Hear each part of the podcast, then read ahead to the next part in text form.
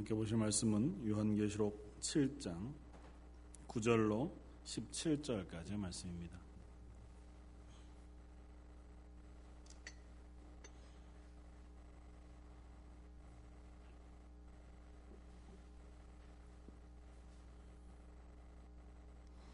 요한계시록 7장 9절로 17절까지 차였으면 우리 함께 한 목소리를 읽겠습니다. 이 일 후에 내가 보니 각 나라와 족속과 백성과 방언에서 아무도 능히 셀 수 없는 큰 무리가 나와 흰 옷을 입고 손에 종려가지를 들고 보좌 앞과 어린 양 앞에 서서 큰 소리로 외쳐 이르되 구원하심이 보좌에 앉으신 우리 하나님과 어린 양에게 있도다 하니 모든 천사가 보좌와 장로들과 내 생물의 주위에 서 있다가 보좌 앞에 엎드려 얼굴을 대고 하나님께 경배하여 이르되 아멘 찬송과 영광과 지혜와 감사와 존귀와 권능과 힘이 우리 하나님께 세세토록 있을지어다 아멘 하더라. 장로 중 하나가 응답하여 나에게 이르되 이 흰옷 입은 자들이 누구며 또 어디서 왔느냐 내가 말하기를 내 주여 당신이 아시나이다 하니 그가 나에게 이르되 이는 큰 환란에서 나오는 자들인데 어린 양의 피에 그 옷을 씻어 희게 하였느니라. 그러므로 그들이 하나님의 보좌 앞에 있고 또 그의 성전에서 밤낮 하나님을 섬김에 보좌에 앉으신 이가 그들 위에 장막을 치시리니 그들이 다시는 주리지도 아니하며 목마르지도 아니하고 해나 아무 뜨거운 기운에 상하지도 아니하리니 이는 보좌 가운데 계신 어린 양이 그들의 목자가 되사 생명수 샘으로 인도하시고 하나님께서 그들의 눈에서 모든 눈물을 씻어 주실 것임이라. 아멘.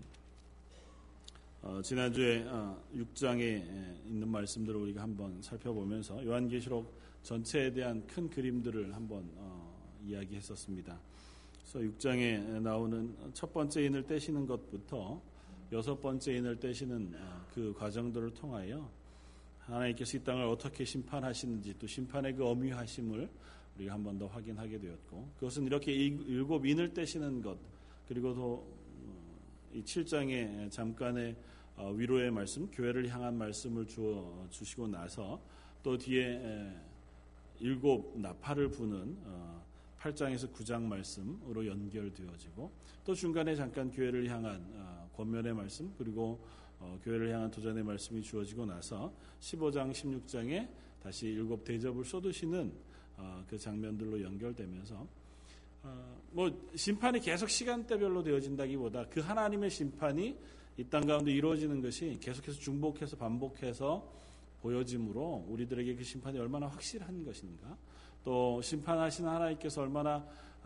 강력한 의지를 가지시고 이 심판을 행하고 계시는가 또 그럼에도 불구하고 그 심판의 주권자 되시는 하나님께서 또 어린 양 예수께서 교회를 어떻게 보호하고 계시는가 또 교회를 향하여 어떻게 위로하고 격려하고 계시는가를 살펴볼 수 있도록 요한계시록은 계속해서 반복해서 심판과 위로의 메시지를 내고 있는 것으로 볼 수 있습니다. 그래서 우리가 지난주에 첫 번째 인부터 여섯 번째 인을 떼는 6장의 말씀들을 살펴보았고 오늘은 여섯 번째 인을 떼고 일곱 번째 인을 떼시기 바로 전에 중간에 7장의 말씀들이 기록되어져 있습니다. 이것은 마치 6장 17절에 그들의 진노의 큰 날이 이르렀으니 누가 능히 서리요 그렇게 질문하는 질문 이게 땅의 임금들과 왕족들과 장군들과 부자들이 이 심판을 견디지 못하고 숨어서 하나님의 어린 양의 얼굴을 바라보지 못하고 또 그 심판대 앞에 바로 서지 못하고 진노의 엄위함에 무서워서 숨어 외치는 목소리 이 누가 이 심판대 앞에 설 것인가에 대한 대답이 7장의 말씀으로 기록되어서 있다. 그렇게 이해하시면 제일 편합니다. 그림으로 이야기하면 그런 거죠. 도대체 이렇게 하나님께서 무서운 심판을 내리시고 세상의 자연계뿐만 아니라 그 모든 사람들에게조차 하나님의 심판이 쏟아지고 있는 이때 어느 누가 여기서 생명을 건질 수 있을까? 이 심판대 앞에서, 하나님의 심판 앞에서 어떻게 담대하게 설 수 있을까? 하나님께서 그 죄를 낱낱이 드러내시고 확인하시는 그 과정 속에, 그 두려움 속에 누가 감히 서서 떳떳하게 하나님 앞에 설 사람이 있을까라고 하는 질문에 있다는 겁니다. 그런 사람이 있다는 것이고, 그들이 누구냐 하면 7장 1절에 이 일 후에 내가 내 천사가 땅 내 모퉁이에 선 것을 보니 땅의 사방에 바람을 붙잡아 바람으로 하여금 땅에나 바다에나 각종 나무에 불지 못하게 하더라.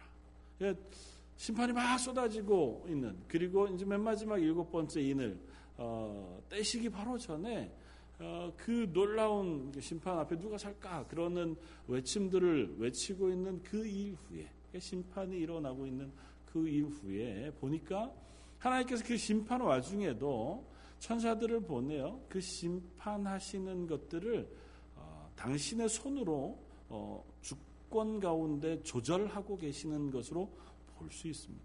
그 세상을 흔들고 있는 각종 그 재난이 쏟아지고 있는 그 바람을 천사들로 하여금 내 기퉁에 붙잡아 못 불게 하나님께서 막으시면서 2절에 또 봄에 다른 천사가 살아계신 하나님의 인을 가지고 해돋는 데로부터 올라와서 땅과 바다를 해롭게 할 권세를 받은 내 천사를 향하여 큰 소리로 외쳐 이르되 우리가 우리 하나님의 종들의 이마에 인치기까지 땅이나 바다나 나무들을 해하지 말라, 그렇게 말씀하고 있다는 거예요. 아직 완전한 때가 되지 않았다는 거죠. 너희가 심판을 하더라도 아직은 하나님께서 통제 아래 심판을 행하고 어느 정도를 못하도록 막고 계시다는 겁니다. 그리고 그 막으시는 이유가 뭐냐 하면 하나님께서 이 땅 가운데 인칠 사람들이 있다는 것입니다. 그래서 그 사람들의 이마에 인을 치기까지는 땅이나 바다나 나무들을 해하지 말아라, 그렇게 말씀하시고 이제 인을 치는 사람들을 보게 되어집니다. 그것이 4절에 내가 인침받은 자의 수를 들으니 이스라엘 자손 각 지파 중에 인침받은 자들이 144,000명이라 그렇게 얘기하고 5절부터는 이제 8절까지 각 지파별로 12,000명씩 총 12지파에 144,000명이 인을 침을 받아서 하나님 앞에 구원받은 숫자 속에 들어가 있는 모습을 보여주고 있다는 것입니다. 그러니까 그렇습니다. 하나님의 심판이 임할 때에 그 모든 심판 가운데 능히 보호받는 사람들이 있다고 하는 것을 하나님께서 보여주시는 것이고, 그 보호받는 사람 다른 사람들이 아니라 하나님 그 이마에 인을 쳐준 사람들이라는 것입니다. 그리고 그들은 이스라엘이라 그렇게 말씀하고 있어서 사실 144,000이라고 하는 숫자에 대해서 우리가 조금 이따 다시 한 번 더 살펴보아야 할 것입니다. 여러 가지 얘기들이 있을 수 있지만, 그러나 명확하게 한 가지 우리가 이해하는 것은 144,000이라고 지목되어진 이 사람들은 심판대 앞에서 심판으로 인하여 재앙 속에 거하는 것이 아니라 하나님의 구원 가운데 거하여 하나님과 동행하는 구원받은 사람들의 숫자라는 것입니다. 그래서 그들이 이스라엘 사람 중에 144,000명이냐 아니면 전체 구원받은 사람들의 상징적인 숫자냐, 그것에 관계없이 일단 144,000이라고 하는 하나님께서 구원하신 사람들은 그 재앙 가운데서 하나님의 보호하심 아래, 하나님 손 아래 있다고 하는 것입니다. 그리고 그 144,000명에 대하여 보는 그 눈이 다시 한 번 더 9절에 이렇게 봅니다. 이 일 후에 내가 보니 각 나라와 족속과 백성과 방언에서 아무도 능히 셀 수 없는 큰 무리가 나와 흰 옷을 입고 손에 종려가지를 들고 보좌 앞과 어린 양 앞에 서서 찬양을 하고 있는 모습을 본다는 겁니다. 사도 요한이 이 심판대 앞에 서서 심판이 쏟아지는 그 장면, 그 속에 하나님께서 그 이마에 인친 사람들을 보호하시고 그들의 이마에 인치기까지 그 심판을 하나님께서 통제하고 계신 것을 보았단 말입니다. 그리고 그 통제하여 그 재앙 속에, 완전히 심판 속에 쏟아져 내려오는 심판 가운데 내버려 두시지 않고 구원에 놓은 숫자를 들으니 144,000명이었고 그 144,000명이 각 지파별로 12,000명씩 총 12지파 144,000명이었다는 겁니다. 그리고 나서 보니까 그 숫자가 마치 모든 족속과 나라와 방언 가운데 셀 수도 없이 큰 무리가 흰옷을 입고 어린 양 앞에 서서 하나님을 찬양하고 있는 모습을 보고 있다는 것입니다. 어떻게 보면 6장의 그 긴박한 장면에서 7장으로 넘어오면 전혀 뜻밖의 장면을 우리가 맞이하게 되는 것을 봅니다. 이 세상 가운데 쏟아지는 하나님의 놀라운 심판, 이 죄악을 하나님께서 미워하시고 싫어하셔서 그들을 저 무적행으로 가다 놓으시는 그 하나님의 놀라운 심판 가운데에서도 여전히 어미 품 안에 안겨진 어린 새가 보호받는 것처럼 하나님의 인침을 받아 구원받은 하나님의 성도들은 고요하게 하나님의 품 안에서 하나님을 찬양하는 그 자리로 옮겨져 있는 것을 보게 되어진다는 것입니다. 그러면서 성도들을 향하여 동일하게 계속해서 너희들은 하나님의 것이다 고 말씀하고 계시다는 것입니다. 그리고 너희는 하나님의 것으로 하나님께서 지키신다는 것입니다. 그래서 한 가지 우리가 조금 더 확인해 볼 것은 이런 것입니다. 14만 4천 명, 이 사람이 도대체 누구냐. 사실은 이것을 조금 우리가 살펴봐야 하는 이유는 최근에 일어나는 뭐 신천지나 안상홍이나 하는 한국에서 일어나는 많은 이단들이 이 14만 4천 명이라는 숫자 때문에 자꾸 교회를 이렇게 미혹하거든요. 뭐라고 얘기하냐면 구원받은 숫자는 정해졌다는 겁니다. 14만 4천 명. 근데 지금 14만 4천 명 중에 얼마 자리가 안 남았다는 거죠. 그러니까 당신이 꼭 14만 4천 명 속에 들어가야 한다는 것이고 14만 4천 명 속에 들어가기 위해서는 씨를 뿌려놓은 교회 안에 추수할 몇 사람들을 추수할 수 있도록 준비시켜놨다는 겁니다. 그래서 그 사람들이 다른 데 안 가고 교회에 가서 전도하는 거예요. 당신 14만 4천 명 안에 빨리 들어와야 된다는 거죠. 그래서 그런 뜻은 아닙니다. 결코 14만 4천 명이라는 숫자가 그렇게 주어진 것은 아닙니다. 가장 기본적으로 우리가 이해하기는 처음에도 제가 말씀드렸지만 14만 4천 명이라고 하는 게 하나님이 구원하시는 완전한 숫자 전체를 말씀하고 있는 것으로 우리가 이해할 수 있습니다. 제일 쉽게 이해하는 것은 그거죠. 구약의 12지파와 신약의 12제자로 상징되어지는 하나님의 구원받은 사람들, 그 사람들의 그 충만한 숫자인 1000이라고 하는 숫자를 곱해서 다 하면 14만 4천이 되거든요. 그러니까 그런 식으로 이해하는 것이 가장 상징적으로 이해하는 그림 중에 가장 좋은 그림으로 이해되어집니다. 그러니까 이스라엘 백성 중에 14만 4천 명, 그리고 어떤 사람은 뒤에 나오는 다시 9절부터 본 수많은 사람들, 그래서 이스라엘 민족 가운데 구원받는 사람의 숫자가 14만 4천, 그리고 나머지 모든 그 외에 모든 방언과 이방 중에 구원받은 수많은 무리들을 두 개로 따로 보기도 해요. 그런데 그건 사실은 중요하지 않습니다. 그렇다기보다는 오히려 앞에 14만 4천 명이 뒤에 나오는 흰옷을 입은 큰 무리와 동일한 무리로 이해하는 것이 훨씬 더 명확해 보입니다. 왜냐하면 앞쪽에 있는 14만 4천이라고 하는 것이 이스라엘 사람만을 따지기에는 그 12지파를 구분할 때 12지파가 전통적인 이스라엘의 12지파를 이야기하는 것과는 조금 다르거든요. 그래서 단지파도 빠져있고 에브라임 지파도 빠져있고 오히려 레위 지파는 그 안에 들어가 있고 이렇게 해서 12지파가 이 7장에 나오는 12지파의 이름이 조금 다른 곳과 다르게 이해되었습니다. 그리고 이스라엘이라고 하는 것과 12지파라고 하는 표현으로 표현되어질 때도 초대교회 교회들을 향하여 편지 쓰는 모든 편지들 가운데 그들을 이스라엘, 영적 이스라엘로 부르고 그들을 똑같이 하나님의 구원받은 숫자 안에서 확인하고 있거든요. 그러니까 이스라엘 사람들 가운데 구원받은 사람들과 이방인 가운데 구원받은 사람들을 굳이 구별해내서 따로 기록할 이유가 없다는 겁니다. 그런 상황에서 보았을 때 앞에 14만 4천이라고 하는 것도 하나님께서 구원하시는 이 세상의 모든 사람, 구원받은 모든 사람, 구약의 혹은 신약의 혹은 아직도 오지 못한 어느 누구라 할지라도 하나님께서 구원하기로 작정한 모든 사람의 충만한 숫자들, 하나님께서 그들을 다 보호하고 계시다는 것이고, 또 하나 우리가 은혜를 받을 수 있는 것은 그 14만 4천 명을 하나님께서 다 알고 계시다는 겁니다. 여기에 세세하게 기록하고 있잖아요. 5절에 유다 지파 중에 인침을 받은 자가 12,000, 루벤 지파 중에 12,000, 갓 지파 중에 12,000, 이렇게 12지파를 쭉 기록하면서 각 지파마다 12,000이라고 세세하게 기록한다고요. 그 이름들이 하나님의 생명책에 기록되어져 있는 이름들이고 하나님은 그 사람들을 다 안다는 것입니다.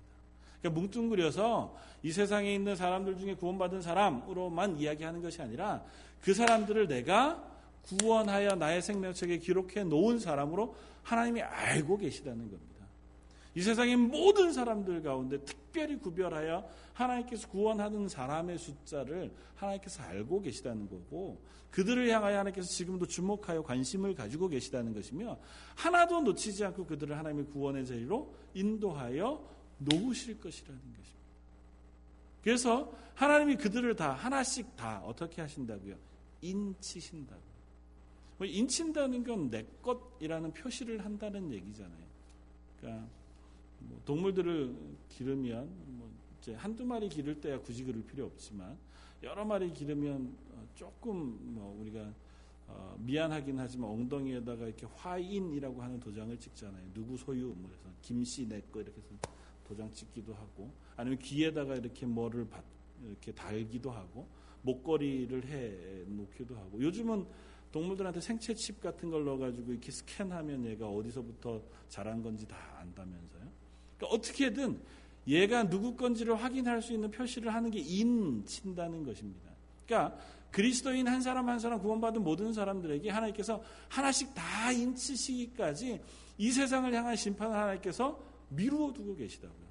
쏟아지는 심판 가운데서 하나님께서 통제하여 이 세상에 구원받을 모든 사람의 이마에 하나님 인치시고 그 사람들을 구원하여 하나님의 보호하심 아래로 옮겨 놓으시기까지 아직은 심판을 완성하지 않으신다고요. 그것이 하나님의 우리를 향하신 거룩한 뜻입니다. 그 하나님의 그 구원의 목록 안에 단 한 사람도 실수가 없고 단 한 사람도 포기가 하나님께서 인치셔서 사랑하신다고 하는 것, 그것에 대한 구약의 여러 상징들의 의미들이 있습니다. 우리가 아가서에서도 보는 거죠.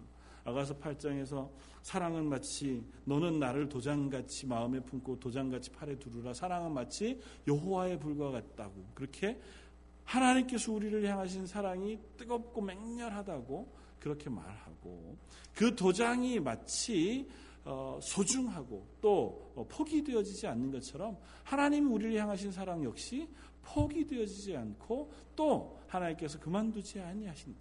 로마서 8장에도 동일한 말씀을 우리에게 하잖아요. 누가 우리를 그리스도의 사랑에서 끊으리? 환난이나 공고나 핍박이나 기근이나 적신이나 위험이나 칼이랴. 내가 확신하노니 사망이나 생명이나 천사들이나 권세자들이나 현재일이나 장래일이나 능력이나 높음이나 기품이나 다른 아무 피조물이라도 우리를 우리 주 예수 그리스도 안에 있는 하나님의 사랑에서 끊을 수 없으리라. 하나님 우리의 이마에 도장을 찍으시겠다는 것은 그 사랑을 우리에게 하고 계시다는 것입니다. 우리는 모르지요. 우리는 아직 확인할 수 없습니다. 내가 그 사랑을 받는 자리에 있는지 아닌지도 우리는 모를 때가 많이 있습니다. 그럼에도 불구하고 하나님께서 주권을 가지시고 하나님께서 그 구원을 완성하시겠다는 것이고 하나님께서 그 구원을 이루어 가시겠다는 것입니다. 그래서 이 심판의 주권자는 어린 양 되신 예수 그리스도라고. 당신이 당신의 생명을 바쳐 당신의 피를 흘려 우리의 죄를 씻으시고 우리에게 흰옷을 입히신 그분께서 이 심판의 주인이 되시고 이 구원의 주인이 되신다. 뭐 우리가 주일날 살펴보는 호세아서에서도 동일하게 살펴보는 바지만 하나님 우리에게 그 구원의 이유와 조건을 맡기시지 않는다고. 그것이 하나님이 우리에게 베푸시는 구원의 가장 크고 놀라운 은혜라는 것입니다. 하나님이 당신의 이름을 걸고 아니 당신의 생명을 걸고 당신이 약속하신 언약을 가지고 우리를 영원한 구원으로 인도해 주시기 위하여 우리 이마에 인을 치시고 그 인친 우리들을 다 모으시기까지 하나님의 심판을 이 땅 가운데 미루어 두고 계시다.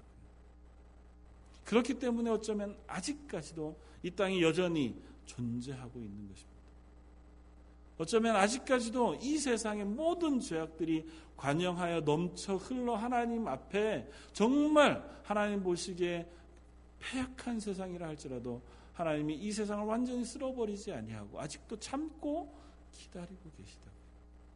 그렇게 참고 기다리시는 가운데 놓여져 있는 교회가 여전히 고난 가운데 있고 여전히 힘겨운 가운데 있을 수밖에 없다고 하는 사실을 계시록을 통해서도 확인시켜준다는 것입니다.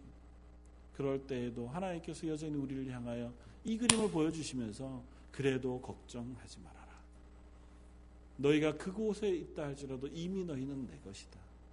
이미 너희의 이마에 내가 인쳐서 내 것 삼았고 내가 너희를 하나님의 나라까지 옮겨놓기까지 쉬지 아니하리라고 선언하고 계시다는 것입니다. 그러므로 우리들의 해야 할 일은 그곳에서 하나님께 영광과 찬송과 존귀를 올려드리는 것밖에 없다는 것입니다. 오늘 7장이 끝나고 8장 1절은 이렇게 시작합니다. 일곱째 인을 떼실 때에 하늘이 반 시간쯤 고요하다. 일곱째 인을 떼시고 나면 일어나는 일이 없습니다.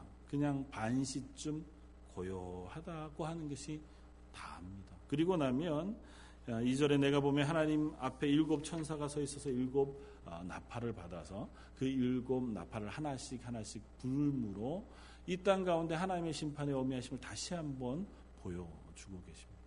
일곱 번째 이 인을 떼시는 것은 도대체 무슨 의미가 있느냐는 거죠. 우리가 나중에 또 살펴보겠지만 그것은 6장과 8장으로 연결되어지는 이 중간에 7장의 고요함, 그 가운데 하나님께서 하나님의 구원받은 사람의 숫자를 채우고 그들의 찬양을 받고 계시잖아요. 그래서 이 마지막 일곱 번째 인을 떼시는 것을 통해서 이것이 일곱 나팔로 그냥 연결하는 연결고리에 불과하다라고 생각할 수도 있지만 또 다른 한편에서 우리가 이해해 본다면 이것이 하나님의 심판의 완성의 또 다른 그림으로 우리가 이해해 볼 수도 있다는 것입니다. 왜 온 세상이 고요한 게 하나님 앞에서 하나님의 심판의 완성이 되어질까요? 온 세상이 고요한 상태가 되는 것. 하나님 앞에서 이 땅의 모든 사람들이 하나님 없이 살아가는 모든 소리들을 다 그치게 되어지는 것.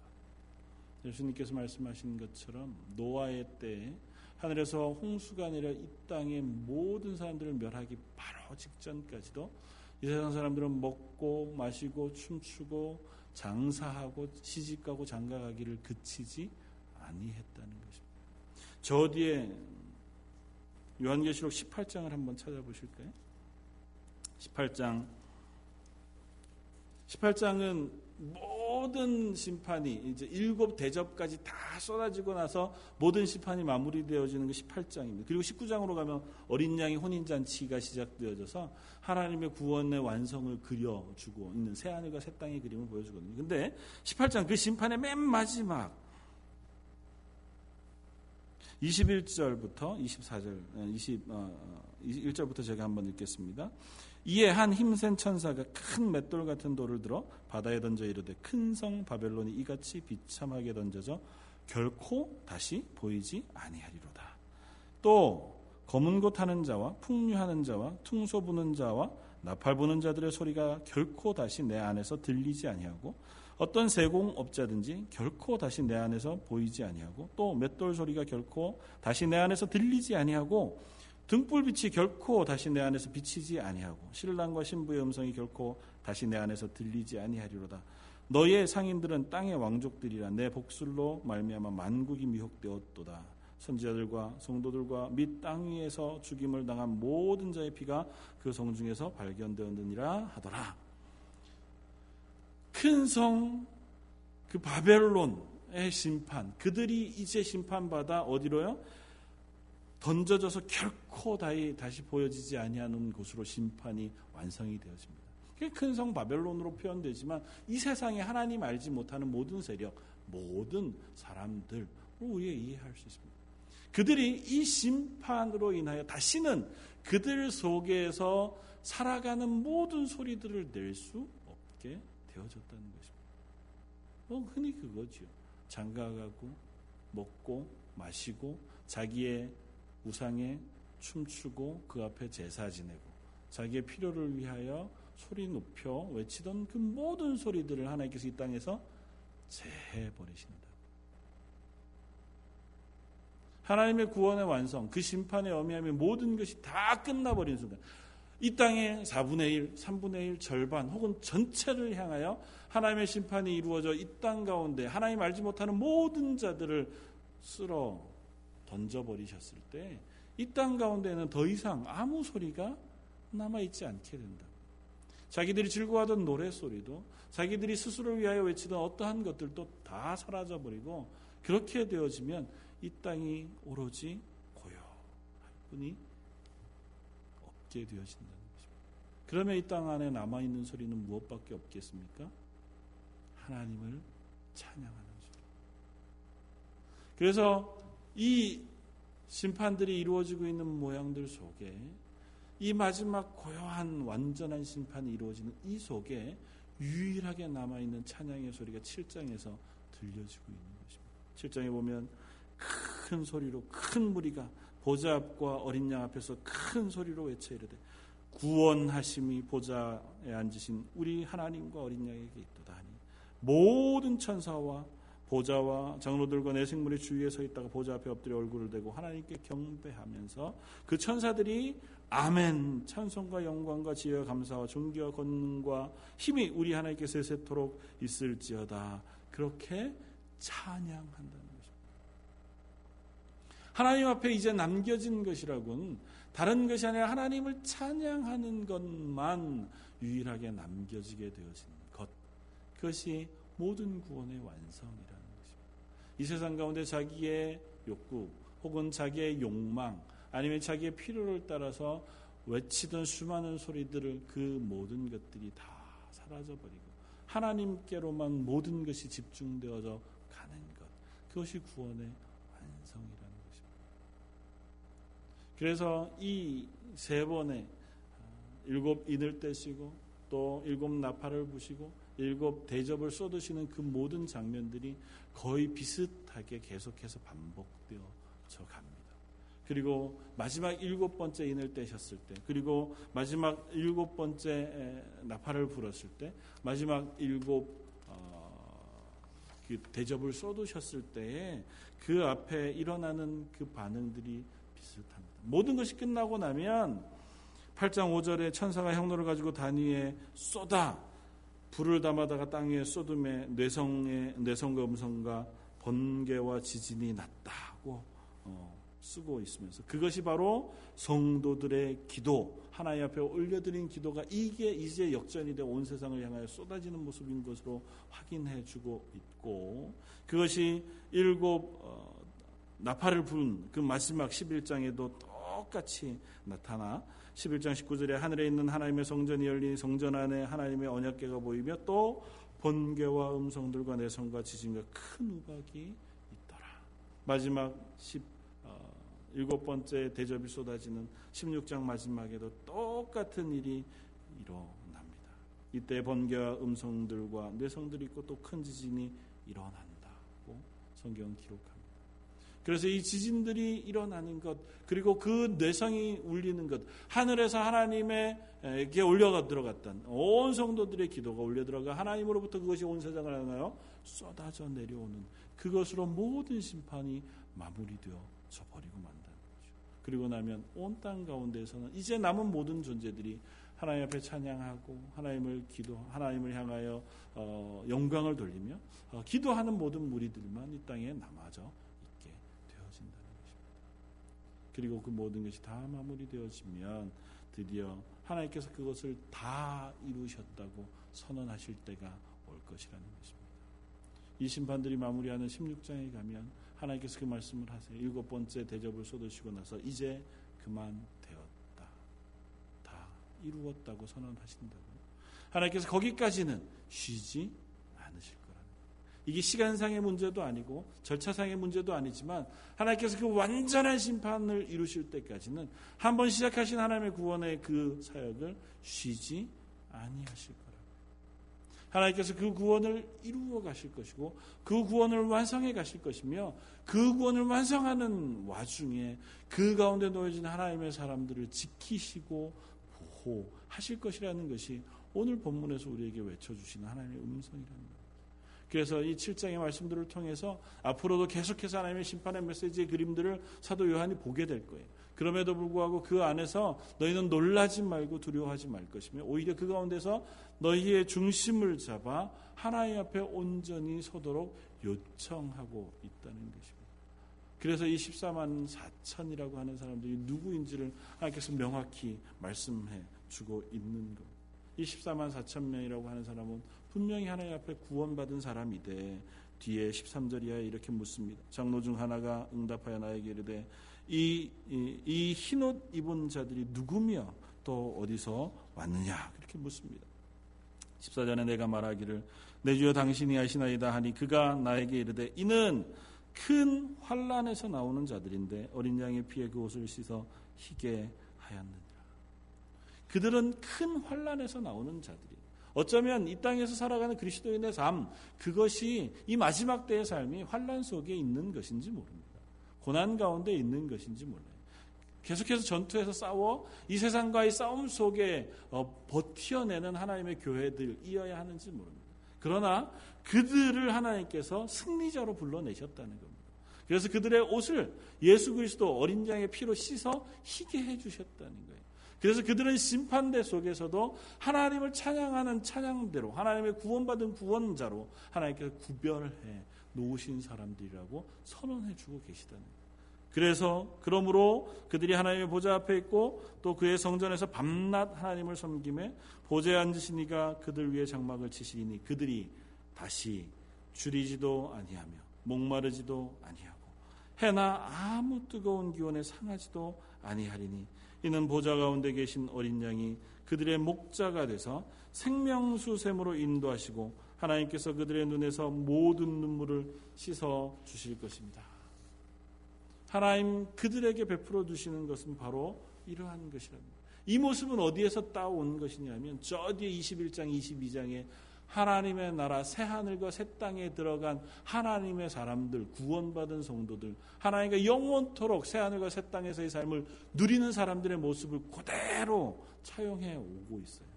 그때 나중에 새하늘과 새 땅에 임재하여 내려왔을 때 그때의 22장 3절에 보면 하나님과 그 어린 양의 보좌가 그 가운데 있으리니 그의 종들이 그를 섬기며 21장에는 그 하나님의 장막에 사람들과 함께 있으며 하나님이 저희와 함께 거하실 것이라. 또 그들에겐 다시 사망이 없고 애통하는 것이나 곡하는 것이나 아픈 것이 다시 있지 아니할 것이다. 또 모든 눈에 눈물을 씻기시고 생명수 샘물로 목마른 자에게 값없이 주실 것이다.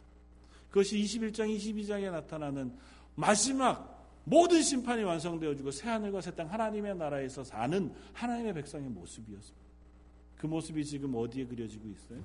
7장에 심판이 쏟아지고 있는 그 와중에 여전히 보호받고 있는 하나님의 교회 그 교회를 향하여 보여주시는 영상이 그러하다. 이미 하나님 나라에 나중에 혹은 모든 심판이 완성되어지고 우리가 부활한 육체로 새하늘과 새 땅에 가 얻어 누리게 되어지를 하나님과 동행함의 기쁨 영원한 그 안식 위로 그것들이 이미 이 땅 가운데 아직 심판이 쏟아지고 있는 와중에라도 하나님의 교회를 향하여 부어주고 계신 은혜와 다르지 아니하다. 이 7장에서 우리에게 주시는 위로의 말씀은 그것입니다. 그 하나님의 은혜가 너희에게 이미 부어졌으므로 너희가 그것으로 인하여 용기를 내라는 것입니다. 그 하나님의 위로와 격려를 너희가 이미 받았으므로 담대하라는 것입니다. 이 세상에 우리의 육체를 죽이는 그것을 두려워하지 말고 너희 영혼을 영원한 불못에 던져넣는 하나님을 두려워하라고 말씀하시는 예수님의 말씀을 기억하라는 것입니다. 너희는 이미 구원받았고 하나님의 나라를 소망으로 받았으며 영원한 위로와 격려 또 회복의 약속을 가진 것이니 그 약속은 완전하다는 것입니다. 이 계시록을 통해서 거듭거듭 말하고 싶은 것은 하나님이 너희를 향하여 언약하신 그 약속 구원의 언약 너희를 구원하셔서 하나님의 백성 삼으시겠다고 하는 것은 완전하다는 것입니다. 얼마나 완전하냐면 예수님이 십자가에 죽으실 만큼 그렇게 해서라도 우리를 하나님의 나라로 인도해 놓으실 만큼 완전하고 확실한 언약이라는 것입니다. 그 하나님의 언약하심과 그 하나님의 전능하심이 우리 교회를 지키시고 하나님의 사람들을 지키시고 우리를 붙잡아 하나님의 사람으로 살게 하시기를 원하신다는 것입니다. 그러니 힘을 내라. 그러니 용기를 내라. 그러니 다시 한번 일어나 그 자리에서 하나님의 사람으로 살아가자. 너에게 주어진 환경이 어떠하든지, 너에게 닥쳐오는 환경이 어떠하든지, 혹 너희가 서로를 바라보며 스스로를 바라볼 때 실망하게 되더라도 거기에 머물러 있지 말고 다시 떨쳐 일어나 예수 그리스도 어린 양의 피로 씻음받은 그 구원받은 하나님의 교회로서의 모습을 회복해라고 그렇게 부탁하고 선언하고 있는 줄 믿습니다. 사랑하는 성도 여러분, 저희가 그 자리 앞에 설 수 있게 되어지길 바랍니다. 아니, 그것이 우리에게 위로가 되어지길 바랍니다. 그냥 공허한 얘기가 아니라 그렇구나, 맞아, 그거라도 우리가 우리 마음속에 가지고 용기를 내야겠고, 어쩌면 그게 그냥 머릿속에는 이해가 되죠. 근데 우리가 또 삶을 향해 살아가다가 보면 그 머릿속에 이해되는 요한계시록의 말씀은 사라져버리고 우리가 만나는 환경이 또 우리를 지치게 하고 우리를 좌절하게 하고 또 어쩌면 도저히 어떤 활로를 찾지 못해서 힘겨울 때가 분명히 있을 겁니다.